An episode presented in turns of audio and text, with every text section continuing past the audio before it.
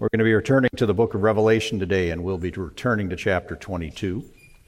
I hope to get through the rest of the chapter today, starting at verse 6, so I will read verse 6 through the end of the chapter. Revelation 22, verse 6. And he said to me, "These words are trustworthy and true. And the Lord, the God of the spirits of the prophets, has sent his angel to show his servants what must soon take place. And behold, I am coming soon. Blessed is the one who keeps the words of the prophecy of this book. I, John, am the one who heard and saw these things. And when I heard and saw them, I fell down to worship at the feet of the angel who showed them to me. But he said to me, 'You must not do that. I am a fellow servant with you and your brothers, the prophets, and with those who keep the words of this book. Worship God.' And he said to me, 'Do not seal up the words of the prophecy of this book, for the time is near. Let the evildoer still do evil, and the filthy still be filthy, and the righteous still do right, and the holy still be holy. Behold, I am coming soon, bringing my recompense with me to repay each one for what he has done. I am the Alpha and the Omega, the first and the last, the beginning and the end. Blessed are those who wash their robes, so that they may have the right to the tree of life, and that they may enter the city by the gates. Outside are the dogs and sorcerers, and the sexually immoral, and murderers, and idolaters, and everyone who loves and practices falsehood. I, Jesus, have sent my angel to testify to you about these things for the churches. I am the root and the descendant of David, the bright morning star. The Spirit and the bride say, 'Come.' And let the one who hears say, 'Come.' And let the one who is thirsty come. Let the one who desires take the water of life without price. I warn everyone who hears the words of the prophecy of this book. If anyone adds to them, God will add to him the plagues described in this book. And if anyone takes away from the words of the book of this prophecy, God will take away his share in the tree of life and in the holy city, which are described in this book. He who testifies to these things says, 'Surely I am coming soon.' Amen. Come, Lord Jesus. The grace of the Lord Jesus be with all. Amen." Come, Lord Jesus. Amen and amen. Once again, as an introduction, a brief introduction here, I approach the book of Revelation as this, that first of all, it's a letter. It's a letter written to churches, written to real people in the first century, with real application to these people in these churches in the first century. The things that Jesus says to these seven churches in the seven letters of chapters 2 and 3, those just did not go away at the end of the first century. What is stated there, both positive and negative, still applies to God's people today. Now, secondly, then, this book is prophetic. It's going to tell what's going to happen in the future after John writes this down. It also talks about things that have happened in the past, but it is prophetic. It does talk about that which is future. It speaks truth about which is to come, and not only about truth which is to come, but it also addresses, again, the present realities that people like you and I, if we would have lived in the first century, have to deal with in their lives as Christians. But there is a prophetic element to this book, so we don't want to deny that either. And lastly, it's written in a form which is apocalyptic. It uses imagery, it uses symbols to convey reality. Are the images sometimes vivid? Are they wild? They look crazy at times. Yes, they do. But it uses images to convey truth, just like we would see in places elsewhere, like we'd see in Daniel, or we'd see in Zechariah, or we'd see in Ezekiel. If we did a study through this book, we would see just how much Scripture is referred to, whether by direct reference or allusion, A-L-L-U-S-I-O-N, throughout this book. This letter, this prophecy, is heavily Old Testament dependent. One of the reasons we don't understand the book of Revelation is because we don't understand our Old Testaments well enough. But this book is apocalyptic, yes, so we have to try and get what the images are meant to convey. So let's get to the passage for today. And I want to look at 3 points in this passage today. Clearly, 16 verses, it's hard to preach through 16 verses in 50 minutes, but I'm going to try. My 3 points are, Jesus is coming. Now, that may seem elemental and basic, but he is. And he's not just coming. He says multiple times to us in this chapter, in this passage, he is not merely coming, he is coming soon. And if he says he's coming soon, he's coming soon. So we're going to look at that. Second point is about blessings. This letter is written to bless God's people. This is here to bless us, not just people of the first century. And thirdly, there are warnings in this passage as well.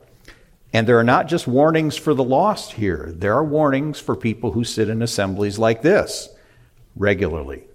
There are warnings for the lost, but there are warnings in this passage for people who sit in gatherings like this, who profess to know Christ. We know it's not too late for people to come to Christ as long as they have a pulse. Here in this passage, it's not too late for people to come to Christ. It's not too late for the people, for instance, in those 5 churches in chapters 2 and 3 that Jesus is rebuking pretty strongly in those chapters. It's not too late for them to get their spiritual act together. It's not too late for us to get our act together. It's not too late, as Paul wrote to the church at Corinth, for them to get their act together either. And if you get your spiritual act together, or you have it together, what does the passage say? What does this book say in those 7 letters to the churches in chapters 2 and 3? Jesus says there are blessings described for the one who conquers. Every church gets one of those statements. To the one who conquers. He says it 7 times. But there's going to be a time when that's going to stop. When he says, I am coming soon, when that's a reality, then all the second chances are over. It's done. But until then, salvation is freely offered to Jew and Gentile, male and female, slave and free, liar and hypocrite, blasphemer and the self-righteous, but only until he comes back. So let's look at our first point. He is coming, and he is coming soon. He says so himself 3 times, verses 7, 12, and 20. The angel who's been proclaiming this truth to John also says that very thing in verse 10 when he says the time is near. People can look at this and go, but it's been 2,000 years since Jesus says this. Are they right? Yes, they're right. Don't deny that. It's been 2,000 years. Does that mean Scripture is wrong? No, it doesn't. How can I say that? When God speaks, and God speaks in every word in this book, every word in your Bible is breathed out by God. Every word in this book is therefore true. And every word that God has breathed out in this book, being therefore true, is defined as truth by God, not by men.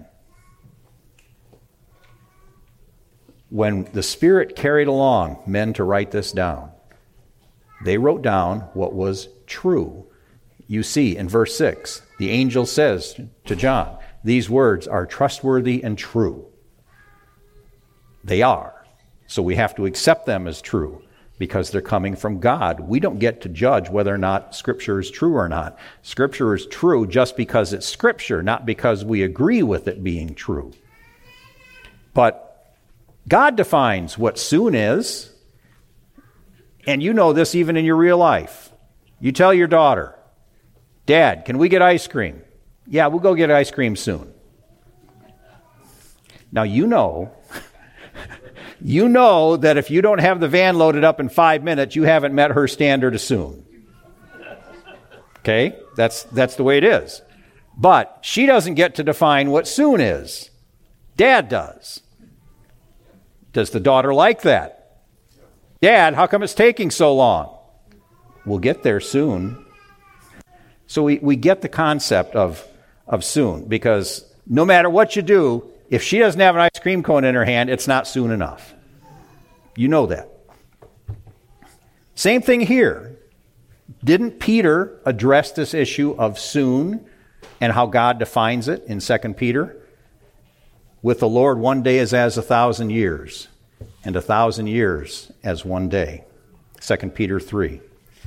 And he also addresses that issue of soon elsewhere in 2 Peter 3. Because what he does in 2 Peter 3 is he talks about things that they should already know. He says, I'm reminding you of what you already know. He's reminding them of the predictions, as Scripture says, of the holy prophets, the commandment of the Lord, and of the Savior through the apostles. And Peter writes that who are going to come in the last days?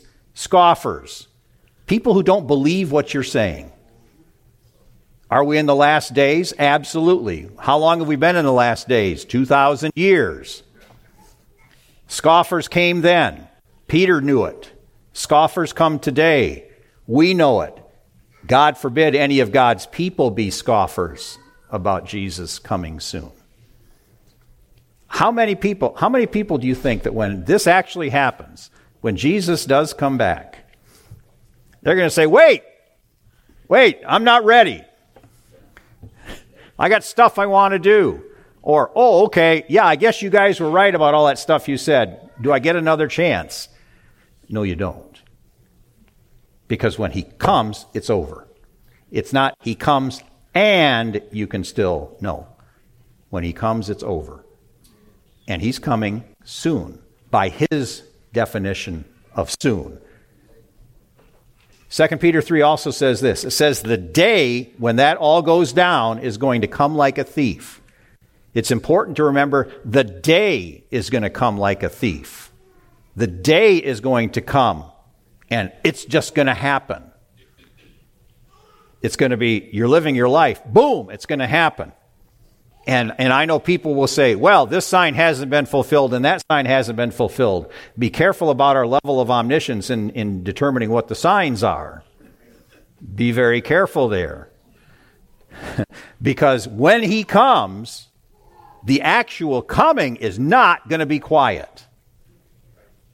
You get that sense reading your Bible. 2 Peter says, what's going to happen? The heavens are going to pass away with a roar. That's the ESV's version. King James and the New King James say a great noise. In 1536, William Tyndale's translation, Tyndale said a terrible noise. And you know that 1 Thessalonians 4 says what's going to happen when he comes to gather his people. Three things. Voice of an archangel, cry of command, and the sound of the trumpet. That's not going to be quiet. But that's all going to come like a thief. That it's not going to be announced ahead of time. You're not going to have your phone pop up with your 2-hour reminder saying this coming in 2 hours. It's going to just happen. And don't you get the sense that Scripture wants us to live, and these people in Scripture lived with the expectation of they're ready for it to happen right now, whenever right now is. Because Jesus is coming soon. There's not going to be anything silent about that, but it is going to come. The day, the event is going to come like a thief, silently, not with that reminder on your phone. It's going to happen. The question for us is, are we ready? Are we anticipating it the way that I believe Scripture wants us to anticipate it? It's a good thing. If you pray the Lord's Prayer, you're praying that. Thy kingdom come. When is his kingdom going to come? His kingdom's going to come in its fullness on that day. When the cry of command, the voice of the archangel, and the sound of the trumpet come, when the heavens pass away with a roar. When we pray, thy kingdom come, we're praying that happen. And when we pray it, I don't think we're praying, Lord, defer that another 2,000 years. We pray because we want that to happen now. And we know that when we pray that, though, the blessings that I'm going to describe in the next point here are going to come. But at the same time, when we see the blessings described in their fullness being manifest, What does that also mean? That means that judgment is also manifest. Our Lord keeps his promises. The promises of blessing are just as true as the promise of curse. The promises of reward are just as true as the promises of damnation. And it's going to happen. And it's coming. To use Jesus' own words, soon.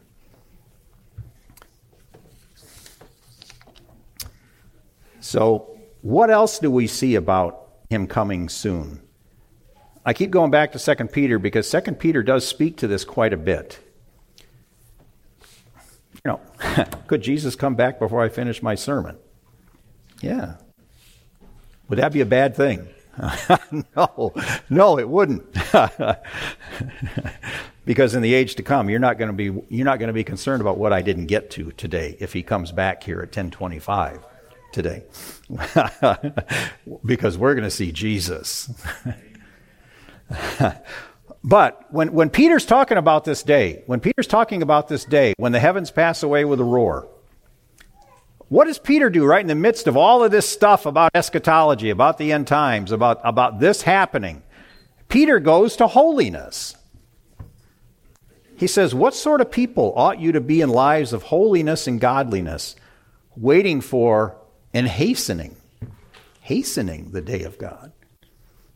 I think I mentioned this before. You ever think that somehow our holiness has something to do with the speed with which the day comes? It's probably more a matter of our holiness affects our perception of how quickly the day comes, because the day's fixed. But Peter goes to holiness. If you were doing a Bible study on the end times and eschatology, would you throw right in the middle of it teaching on holiness?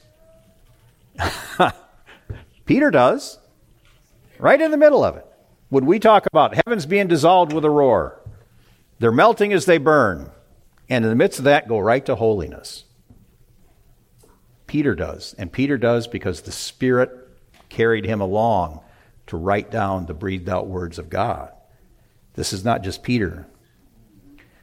This is God telling us it matters how we live as we wait the coming of Christ. Peter says, as we're waiting for this, and teaches us, he says, we're supposed to be diligent to be found by him without spot or blemish and at peace. That's in the middle of this teaching on Jesus coming back. When we're thinking about Jesus coming back soon, we ought to also be thinking about our lives. How are we living? Are we taking the grace of God for granted? Are we just thinking God is kind and God is forgiving and he understands and he'll be okay with what I'm doing because God is forgiving? You don't get the sense of that from Scripture. You don't want to abuse the grace of God, or as Paul told the Corinthians, you don't want to take the grace of God in vain. Okay, shouldn't we be thinking about our ongoing effort to be what we've already been declared to be? Have we already been declared to be without spot or blemish, to be a pure, spotless bride? Yes, we have been declared that, but we are not yet that inherently ourselves. But what are we supposed to do? We're supposed to strive for that holiness without which no man shall see the Lord, as we're thinking about Jesus coming back. Now, I am not preaching sinless perfectionism, but I am preaching that our lives do matter. I am going to preach that what we do and what we don't do, as Scripture tells us what we are to do and not to do in this age, matters. We have to be careful that we don't get sloppy. We have to be careful that we don't get careless. We have to be careful that we're not being watchful. Could our knees become weak and our feet slide? Jonathan Edwards' sermon, Sinners in the Hands of an Angry God, is based upon one little phrase from Deuteronomy 32:35. Their foot shall slide in due time. Brethren, we've got to keep our feet on the path. I know that we can only do it by grace. Yes, it is God who works in us both to will and to work for his good pleasure. But we're supposed to do that working out our salvation with fear and trembling at the same time.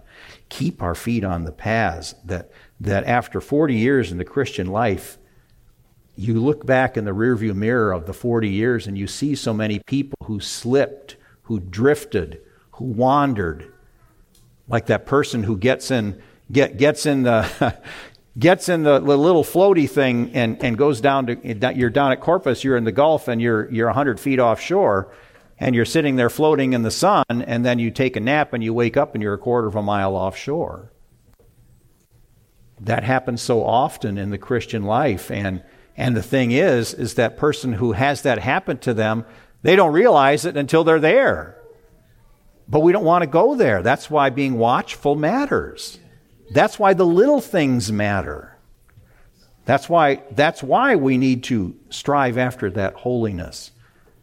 Because if we don't, we can wake up and be a quarter mile offshore one day. And the problem is, a lot of people who wake up a quarter mile offshore are fine with it, and they're quite content to keep on going. But you don't want to go there, because that's going to be point number 3. But it's so grieving when you see people doing that, brethren. Grab onto Jesus and hang on. You hang on by faith. You don't hang on by your works. Your faith will produce your works. That's the message of James chapter 2, verses 14 through 26. You are saved by faith alone. That one-time declaration that says, not guilty. And you're declared righteous. You're declared righteous. But we still have that responsibility to be holy in our lives.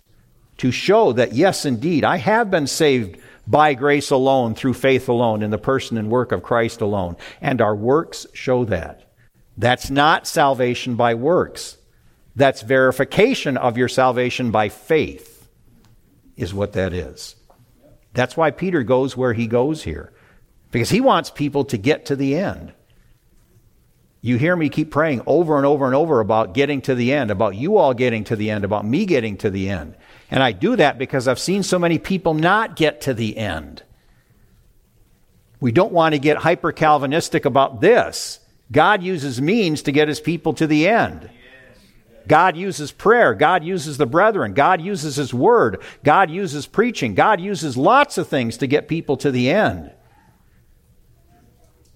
And we want to make sure that we use those means and just don't sit back and say, well, I'm good because God saved me. Or she's good because God saved her. Our God uses means to get people to the end. And I don't want anybody here who is professing to be saved to not get to the end and therefore show that they were never saved in the first place. Okay, because don't you want the blessings that God has for you? That's going to my second point about the blessings here. Revelation starts the same way that it began. Chapter 1, verse 3 says, the person who reads the words of this prophecy, the book of Revelation, aloud, A-L-O-U-D, is blessed. And those who hear it are blessed.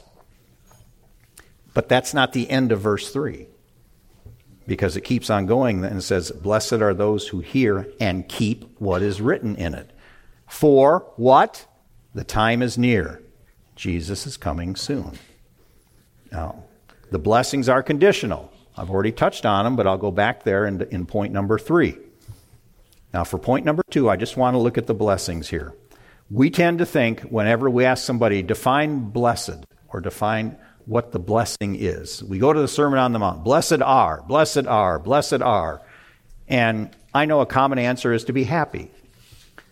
Now, is that necessarily wrong or bad? It's not necessarily wrong or bad, but I just don't think it's quite right.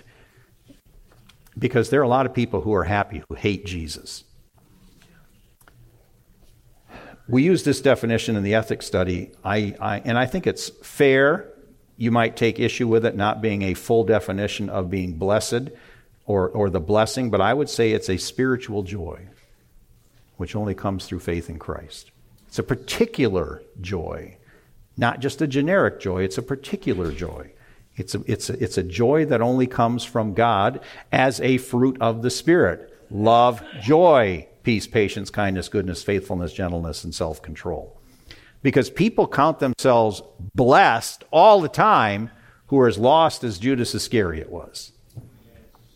They got their house, they got their spouse, they got their kids, they got their job, they got their 3 vehicles, they got their season tickets to the Spurs, they got all this stuff, and they think that they are mightily blessed.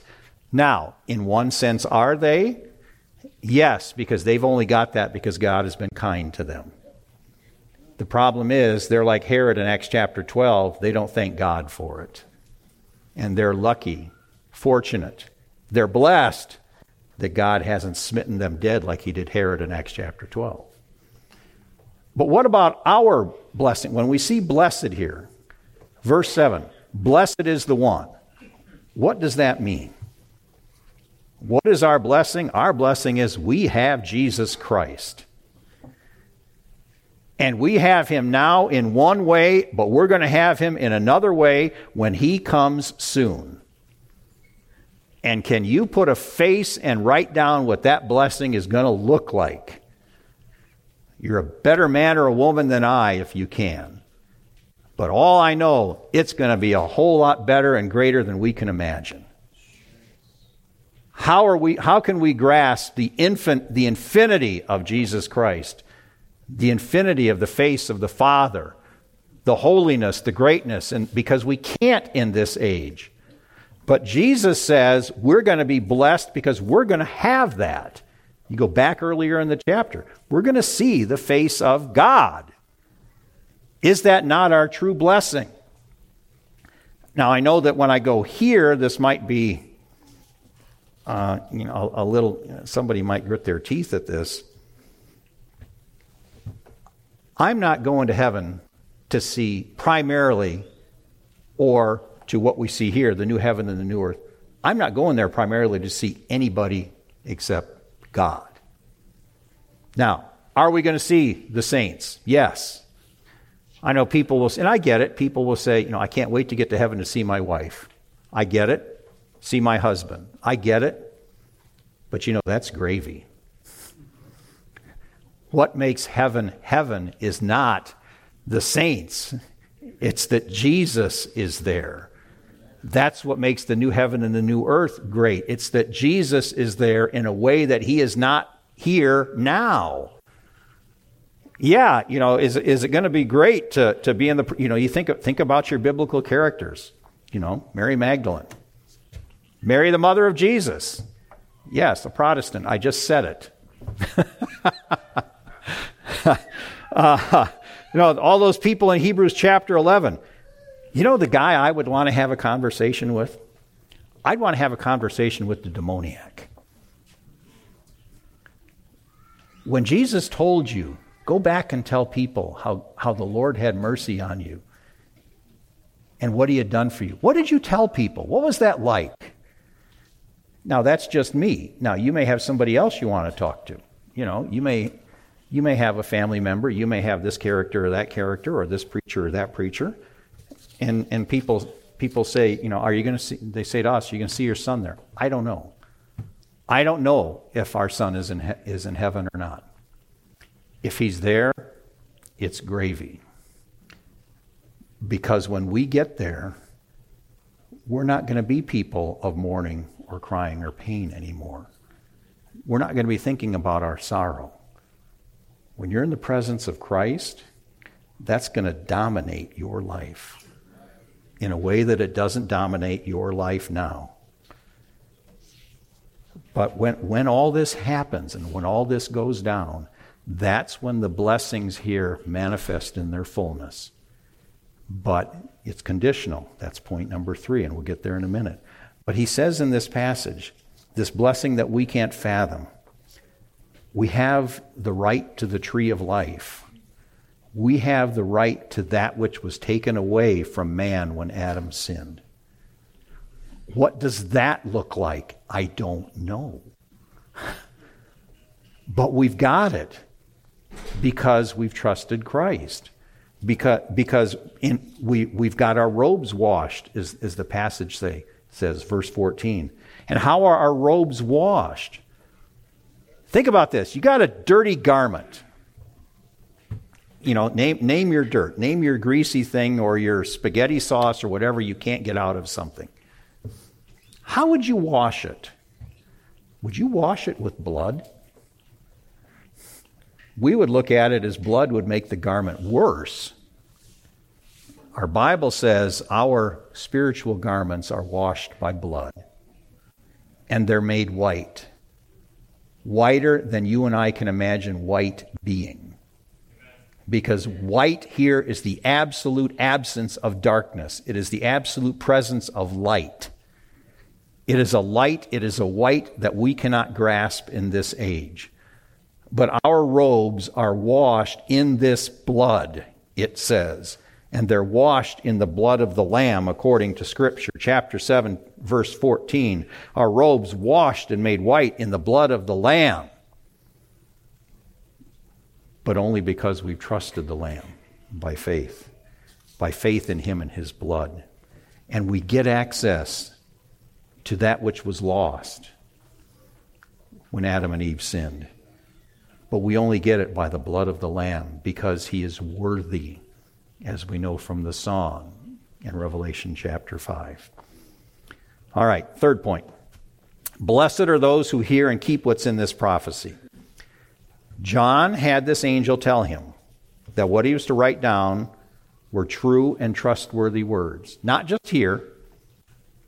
Also says it in chapter 5, verse 5 of chapter 21. But this prophecy, the fullness of the book of Revelation, it begins and it ends with the condition upon the blessing. Keeping the words of the prophecy. That warning here is not just for the lost. There are some things in these last two chapters which are scary. You go back, look at chapter 21, verse 7. I'll give you an example. We know Jesus spoke to 7 churches in chapters 2 and 3. He told every one of those churches, even the 2 that were doing well, that there were blessings to be had as long as they conquered. Conquered what? Well, clearly conquering sin. By faith in the one who has conquered sin, ultimately. And by having our works, therefore, show that we have trusted Christ to conquer sin on our behalf. Again, that's nothing more than a manifestation of James chapter 2, verses 14 through 26. But we know everybody's going to have to give an account. Everybody. Paul says, we, when he says that to the Corinthians. He doesn't say, you all have to give an account. He says, we. He includes himself there. He includes himself in that plural. Whether good or evil, we know that the end of Ecclesiastes tells us that. Everybody's going to have to give an account for what they've done, whether good or evil. But look at chapter 21, verse 7. Now that's related to what what John's going to say over in chapter 22, verse 15.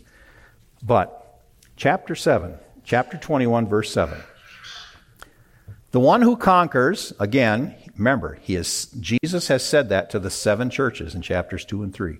The one who conquers will have this heritage. What heritage? Clearly what comes before this. What happened in the first 6 verses. The one who conquers will have this heritage, and I will be his God, and he will be my son. But, contrast, these people get this. However, there's another side to this. What's the other side? But as for the cowardly, the faithless, the detestable, as for murderers, the sexually immoral, sorcerers, idolaters, and all liars, their portion will be in the lake that burns with fire and sulfur, which is the second death. I believe that what he talks about when he talks about the cowardly, the faithless, and the detestable are the people who did not conquer. Because there was persecution going on. There were hard times. He says in verse 7, the one who conquers. Verse 8 talks about people who did not conquer, who professed faith in Christ, and they showed themselves to be cowardly because they ran in fear away from whatever was going on. What about the faithless, the people who stopped believing? The detestable, I believe, is talking about people, again, who walked away, who said, nope. I don't want this anymore. That's why I keep praying we get to the end. That's why I keep praying I get to the end. I don't want to be a coward. I don't want to be faithless. I don't want to be detestable. None of us ought to want that. And maybe nobody in this room is there right now. But if you are, I implore you, don't go there. God's promises apply to judgment just as much as they do to salvation. And when Jesus comes back soon and it's all over, you can't say, I knew what I should do. Well, you can say it, but you can't do anything about it. No, anybody who sits in rooms like this, in regular gatherings of the church, if they are the sexually immoral people, the murderers, the detestable, the idolaters, the liars of this passage, if you know in your heart of hearts, as they say, that that is you today, turn away from that. Don't mess with this God. Don't test God. Jesus said that to the devil, right? Don't mess with this God. You know, the sexually immoral. I'm going to go there with porn. We got people who meet here who call this their church home who got hooked on porn when they were less than 10 years old. It's not too early to talk about it. You know people in your lives, maybe even you. Sexual immorality, lying. You're putting on a facade for somebody.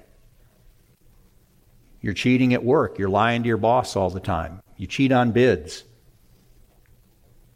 You're running around on your spouse, and your spouse doesn't know it, and you think you can pretend everything's okay. It's not. God's security cameras see everything. And they not only see that which you do, they see what you think. Psalm 90 talks about God knowing our secret sins. Well, there's a little bit of a, there's somewhat of an issue there because nothing is secret to him. We think they're secret, and they might be secret to other people, but to the omniscient, all-knowing, all-powerful, almighty God, there is no such thing as a secret sin. And you don't want your sin dealt with on the last day. You want your sin dealt with now, even as hard as it may be to deal with it. Because it might cost you something now to deal with it, whatever it is. Could it cost you your job? Yes. Could it cost you your relationship with friends? Yes. Could it cost you your marriage? Yes. But you don't want to have it dealt with on the last day, and you bear the burden of the punishment for that for all eternity. You want to deal with it now. You don't want to wait. You don't want to be the people here.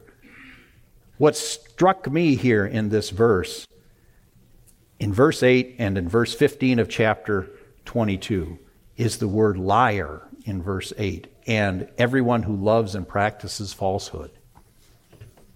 Because a lot of these sins at the end of the day involve lying and practicing falsehood, even if they're not just telling something which is untrue.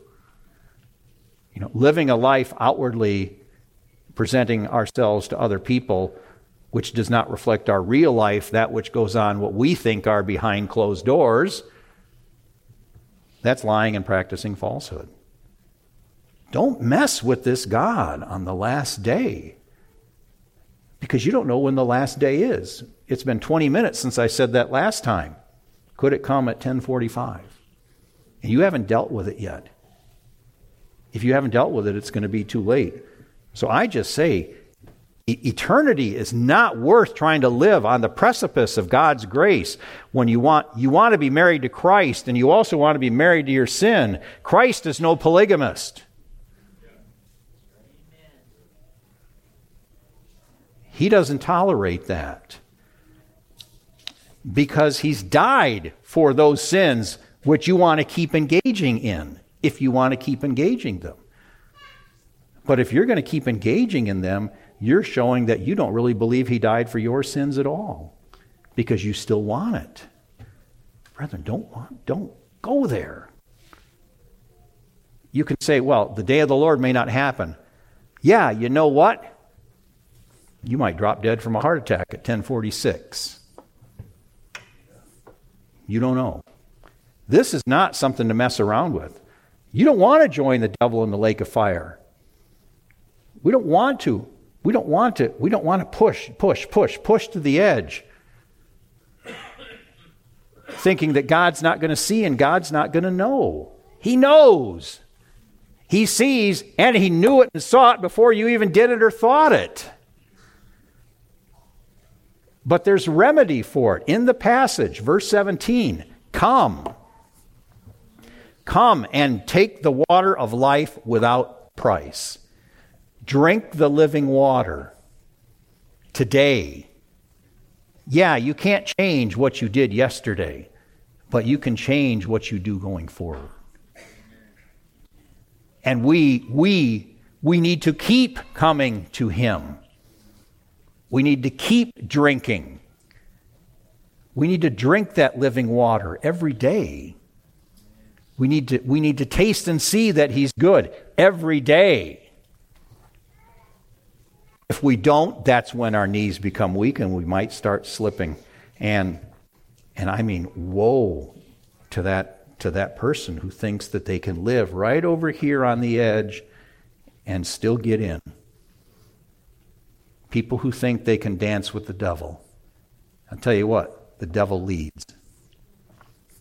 This is not an equal partnership. You dance with the devil, you're following. The devil leads that dance. You want to walk away from that dance. You want to do like David, dance about the things of the Lord. Okay, this is the end of our Bibles. Now, yes, there's a warning here about adding to or taking away from this book of the prophecy. Don't do it. But this entire book, this was written to help people where they are right now. This book was not written to create more mystery. This book was to encourage people. This book is here because it is clear from beginning to end, God won. Jesus Christ has achieved the victory for us. It's done. It's not like the battle is still going on. That battle that he fought is over. We need to live in light of him having won the battle. And who is this Christ? Well, the passage says, he says about himself, I am the Alpha and the Omega, the beginning and the end. You can piece together the other places in Revelation where it says that. And you know that the Alpha and the Omega, the beginning and the end, is God. Those will show the deity of Christ, because he is the King of Kings and the Lord of Lords. There's so much more about him that we can't say in this message. Now, I wrestled with whether or not I should do this or not. There's a song that came out in 1994 that describes what the songwriter says are the attributes of Christ, or what he has done, or allusions to him. It's called He Is by Aaron Jeffrey. Now, a Grace Group knows about this from a couple of years ago. About 15 years ago, I memorized that song in order to say it during a message. Now, I'm going to try and do it again, because if I can say it, you'll get a glimpse of just who Jesus Christ is. Okay, it goes through all 66 books of the Bible, and I don't want to look down. Okay, it's been a while. I'm old. Bear with me. Starts off by saying in Genesis, he's the breath of life. In Exodus, the Passover lamb. In Leviticus, he's our high priest. Numbers, fire by night. Deuteronomy, he's Moses' voice. In Joshua, he is salvation's choice. Judges, lawgiver. In Ruth, the kinsman redeemer. 1st and 2nd Samuel, he's our trusted prophet. In Kings and Chronicles, he's sovereign. Ezra, true and faithful scribe. Nehemiah, he's the rebuilder of broken walls and lives. In Esther, he is Mordecai's courage. In Job, the timeless redeemer. In the Psalms, he is our morning song. In Proverbs, wisdom's cry. Ecclesiastes, the time and season. In the Song of Solomon, he is the lover's dream. In Isaiah, he's the Prince of Peace. Jeremiah, the weeping prophet. Lamentations, the cry for Israel. In Ezekiel, he's the call from sin. In Daniel, the stranger in the fire. In Hosea, he is forever faithful. In Joel, he is the Spirit's power. In Amos, the arms that carried us. In Obadiah, he is the Lord our Savior. In Jonah, he's the great missionary. In Micah, the promise of peace. In Nahum, he is our strength and our shield. In Habakkuk and Zephaniah, he's pleading for revival. In Haggai, he restores the lost heritage. In Zechariah, our fountain. In Malachi, he's the Son of Righteousness, rising with healing in his wings. Hallelujah. In Matthew, Mark, Luke, and John, he is God, man, Messiah. In the book of Acts, he is fire from heaven. In Romans, he is the grace of God. In Corinthians, the power of love. In Galatians, he is freedom from the curse of sin. In Ephesians, our glorious treasure. In Philippians, the servant's heart. In Colossians, he's the Godhead Trinity. Thessalonians, our coming king. Timothy, Titus, and Philemon, he's our mediator and our faithful pastor. In Hebrews, the everlasting covenant. In James, the one who heals the sick. In 1st and 2nd Peter, he is our shepherd. In John and in Jude, he's the lover coming for his bride. And in the Revelation, he is the King of Kings and the Lord of Lords. He's the Prince of Peace, the Son of Man, the Lamb of God, the great I am. And he's our King. Amen. To borrow from S.M. Lockridge in the video 10 years ago, that's my King and that's your King. Hallelujah, he's coming soon. Yes, amen. Let's pray. Amen. Father, we wait for your Son to come back. Father, we need help. We need help, though, in the meantime. Father, help us to get to the end by faith. Help us to help each other to get to the end. Father, the gloriousness of what is to come, these blessings. Father, we, your people, ask for help. We need help. Father, we need your Spirit. Yeah. And we ask in faith, in Jesus' name. Amen. Thank you.